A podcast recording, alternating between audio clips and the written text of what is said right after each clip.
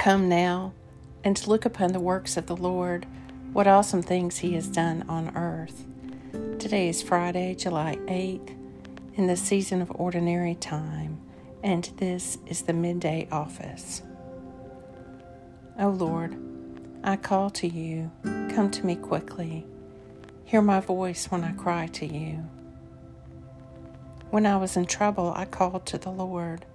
I called to the Lord, and He answered me. Greatly have they oppressed me since my youth. Let Israel now say, Greatly have they oppressed me since my youth, but they have not prevailed against me. A reading from the Old Testament. For I, Yahweh, your God. I grasp you by the right hand. I tell you, do not be afraid. I will help you. Isaiah 41 13. Greatly have they oppressed me since my youth. Let Israel now say, Greatly have they oppressed me since my youth but they have not prevailed against me. The Midday Psalm O God, you have cast us off and broken us. You have been angry. O take us back to you again.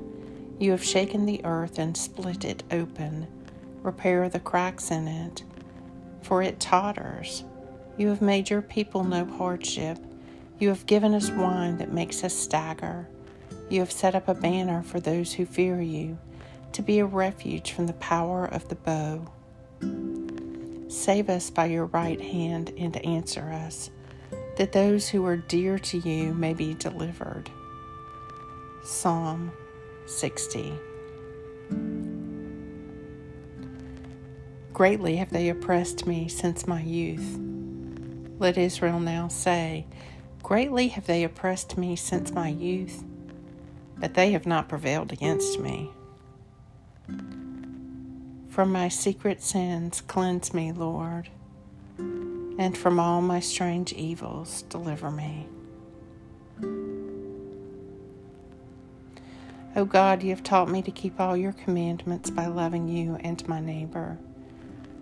Grant me the grace of your Holy Spirit, that I may be devoted to you with my whole heart and united to others with pure affection through Jesus Christ our Lord, who lives and reigns with you and the Holy Spirit, one God, now and forever. Amen. Lord Jesus Christ, by your death you took away the sting of death. Grant me to so follow in faith where you have led the way that I may at length fall asleep peacefully into you and wake in your likeness for your tender mercy's sake. Amen and amen.